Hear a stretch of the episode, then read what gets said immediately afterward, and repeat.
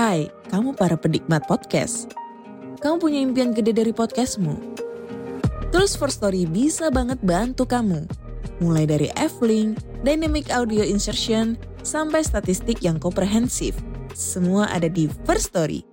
Gak ketinggalan kamu bisa monetisasi podcastmu lewat iklan dari First Story Ads yang bisa kasih kamu penghasilan dari setiap place podcastmu. Yuk gabung sekarang dengan klik di firststory.me.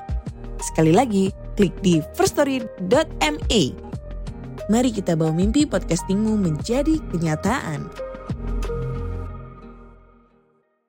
Halo para pendengar, apakah kalian pengen membuat podcast seperti saya tapi bingung mulai dari mana? Nah, saya membuat podcast ini dengan First Story, sebuah platform untuk membuat podcast yang UI-nya keren, lengkap, mudah digunakan, banyak fiturnya dan 100% gratis. Di sini kalian bisa upload episode podcast kalian ke semua platform podcast terkenal tanpa ribet. Menariknya lagi, di First Story kalian juga bisa melakukan monetisasi podcast kalian melalui iklan. Jadi tunggu apa lagi? Gapai potensi maksimal podcastmu dengan tools dari platform podcast terbaik bagi podcaster yang tersedia saat ini. Yuk, bawa mimpi podcastingmu menjadi kenyataan dengan mendaftar di firststory.me.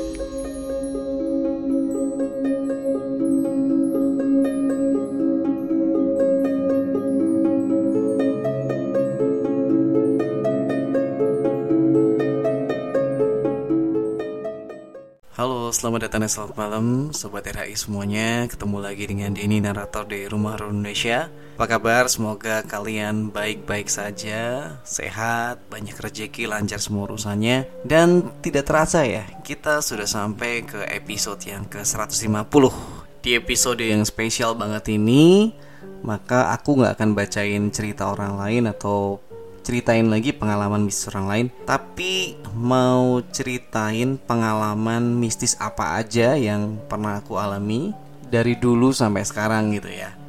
Jadi mungkin latar belakangnya dulu. Aku tuh seneng cerita horor dari almarhumah tanteku. Tapi tanteku itu orangnya beda, unik banget. Misterius gitu ya. Sampai akhir hidupnya itu misterius banget. Tapi dia yang suka cerita cerita horor ke aku dan dia itu bener-bener baik-baik banget buat aku. Walaupun dia tuh agak aneh buat orang lain tapi kalau dia misalnya pengen beli apa-apa tuh dia nitipnya ke aku. Karena tahu kan anak kecil itu pasti ngarepin ada kembalian dan itu selalu ada kembalian. Pokoknya baik banget. Nah di kesempatan kali ini aku nggak akan bahas mengenai beliau ya tapi lebih ke akunya sendiri gitu. Nah sobat semua sebenarnya pendidikanku itu fisika jadi mungkin nggak terlalu nyambung ya dengan semua ini karena fisika kan materi banget gitu, sedangkan ini kan metafisika, mistis gitu ya. Tapi ya nggak apa-apa emang karena ya seneng. Nah cuman akibatnya adalah aku tuh sebenarnya orang yang logis banget. Jadi walaupun aku tuh seneng hal-hal mistis, tapi buat aku pribadi sendiri itu sebenarnya selalu logis gitu. Jadi apakah mungkin? Masuk akal atau nggak? Lebih ke kayak gitu sebegitunya gitu. Jadi ngitung senang matematika senang fisika kayak gitu. Dan saking logisnya temanku yang bisa lihat gituan tuh bilang aku tuh nggak sefrekuensi gitu. Makanya susah buat lihat yang gituan. Yes iya, siapa juga yang mau lihat yang gituan juga gitu ya. Jadi aku tuh sebenarnya bukan pemberani tapi juga bukan penakut gitu. Misalnya kalau aku lagi berkesempatan nginep di hotel gitu ya dan hotelnya udah tahu itu ada ceritanya serem gitu. Ya nggak apa-apa. Jadi misalnya nanti mau nongol ya tak jadiin konten aja sekalian. Kan pikiranku tuh kayak gitu. Termasuk kalau kalian berapa waktu ngedengerin background yang high and seek gitu ya yang di ada permainan piano itu itu dulu itu juga ada ceritanya gitu ya. Bukan waktu kejadian rekamnya. Jadi tempat itu di kantorku itu ada kayak auditorium. Auditoriumnya nggak terlalu gede dan di sananya itu ada piano satu. Dan piano ini katanya security sih ya yang di sana yang jaga malam. Itu pernah mereka yang jaga itu denger malam-malam jelas-jelas nggak ada siapa pun tuh pianonya dimainin. Tah mainin lah apa nadanya nggak tahu. Pokoknya dimainin. Nah sejak saat itu security kalau lewat auditorium itu maunya berdua. Nggak mau sendirian. Nggak tahu saya sampai sekarang apakah masih kayak gitu Nah, aku pakai pianonya itu buat ngerekam back sound dari Rumah Horor Indonesia yang uh, sempat aku pakai di banyak episode ya. Itu aku sendiri yang main gitu karena aku ngerti sedikit lah. piano gitu dan kebetulan aku suka banget lagunya Hide and Seek uh, terus dibedain dikit ya bukan sengaja dibedain memang mampunya kayak gitu tapi ketika aku ngerekam sih nggak terjadi apa-apa nah untuk pengalaman pertama sendiri sebenarnya hadir ketika aku di kantor juga. Ya di kantor itu teman gue sering ya denger kayak di WC wanita itu ada kayak suara anak kecil gitu padahal nggak ada siapa-siapa. Atau tiba-tiba di ruang meeting tuh kayak ada suara orang banyak gitu orang meeting padahal nggak ada siapa-siapa. Nah aku sendiri belum pernah ngalami kayak gitu tapi yang aku pernah alami itu gini, aku sendirian di ruanganku, lembur gitu di hari Sabtu yang lain libur. Aku tuh sambil nunggu waktu aku main gitar gitu ya, main gitar iseng-iseng nyanyi lah, apalah gitu lah pokoknya. Nah di situ tiba-tiba layar handphoneku ada yang aneh. Jadi belum pernah aku alami sebelumnya itu layar handphoneku tiba-tiba kayak ada statik, jadi kayak ada noise banyak gitu atas gitu, garis-garis banyak ke atas tuh. Memang nggak dengar apa-apa tapi aku langsung mutusin buat langsung balik aku itu. Padahal itu sore kan malam ya.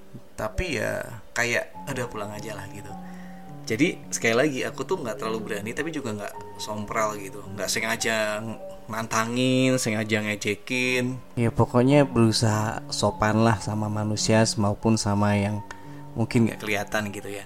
Dan kejadian itu saya berulang lagi. Di berapa ya? Berapa tahun kemudian gitu waktu itu aku sama keluargaku sama kantor juga sih lagi mau piknik ke Pangandaran gitu.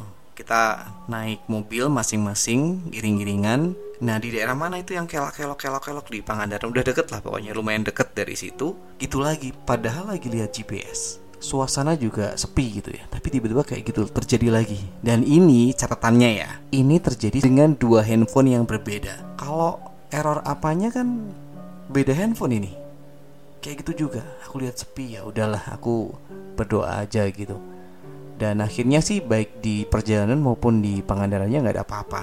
Nah untuk pengalaman yang paling mistis sih itu sebenarnya terjadi juga di kantor lagi. Ya nggak tahu ya. Ini kantorku ini katanya sih serem sih tapi aku sendiri nggak jarang sih merinding apa gitu. Cuman aku pernah punya pengalaman kayak gini. Aku punya teman namanya Pak Tony lah gitu ya. Pak Tony itu lebih tua dari aku suatu ketika kita tuh lagi mau piknik jadi ceritanya mau piknik lagi.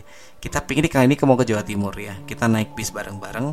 Nah biasa kalau kita piknik itu biasanya kita kumpulnya subuh jam 3 gitu kumpul ya. Nah aku udah ke kantor duluan nyampe tapi nggak ke atas.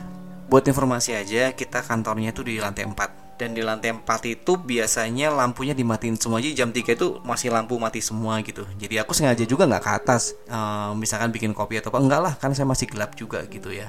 Masih mikir-mikir lah. Jadi dulu sih pernah ke atas nggak nyalain lampu gitu masih berani. Cuman kebetulan hari itu kayak males kalau nggak ada barengannya gitu. Terus aku lihat nih si Tony nih pakai jaket. Jaket warna biru hijau kalau nggak salah waktu itu. Nah dia ini sebenarnya bukan orang pemberani bahkan aku tuh lebih berani dari dia. Orang dulu mah waktu main ke rumah hantu rumah hantuan gitu ya dia paling megangin gitu ya paling takut paling di belakang paling megangin. Nah ini kok aku lihat dia langsung naik loh. Kelihatan dia akan ke lantai 4 kan kantor kita di lantai 4 yang lantai 1 2 3 bukan kantor kita gitu ya. Nah ini aku ikutin dong. Wah kebetulan ada temen nih. Aku ikutin aja dia. Anehnya tumben-tumbenan dia naik ke atas. Udah gitu nggak nyalain lampu loh di lantai 2 atau 3 itu aku panggil Ton, Tony, ih ngapain? Gelap-gelap nggak nyalain lampu. Aku cari dulu di lantai 2 lantai dua ini kan bukan punya aku. Aku masuk sedikit aja ke lantai itu ke lantai dua terus masuk ke lorongnya gitu baru sebentar ih nggak mungkin ke sini. Aku naik ke lantai tiga. Sama Ton Tony nggak ada gitu. Aku naik ke lantai empat. Nggak ada juga dan lampu nggak dinyalain kan nggak mungkin aja gitu. Karena dia itu agak penakut nggak mungkin dia datang terus nggak nyalain lampu gitu dong. Akhirnya aku mulai mulai punya feeling ini kok aneh ya? Udah aku turun aja lah nanti nunggu temen lain yang mau nyalain lampu lah. Nah udah sampai bawah aku ke bus ya. Terus ketemu sama si Tony. Oh, dia pakai baju yang berbeda dia nggak pakai jaket dia pakai kaos kaosnya kaos yang ada kerahnya gitu. Aku lupa warnanya apa pokoknya beda lah sama yang aku lihat sebelumnya. Loh Ton jaketnya nggak dipakai lagi? Tadi ngapain ke atas? aku tanya gitu. Terus dianya jawabnya gini Ih, siapa yang ke atas baru juga nyampe di bis gitu loh aku mulai aneh nih aku udah mulai cengar-cengir nih wah ini pengalaman keren nih aku bilang waduh nih aku udah bilang kayak gitu tapi nggak berhenti sampai situ. Ternyata beberapa menit kemudian si Tony ini telepon keluarganya. Tony disuruh batalin untuk ikut ke Jawa Timur karena bapaknya meninggal pada pagi itu. Jadi pada waktu itu kayak seolah-olah aku dikasih tahu nih bahwa ada sesuatu yang terjadi pada Tony ya dalam hal ini keluarganya Tony ya dan ternyata bapaknya meninggal gitu. Nah itu adalah pengalaman pengalaman mistisku yang menurut aku paling nggak bisa dilupain gitu.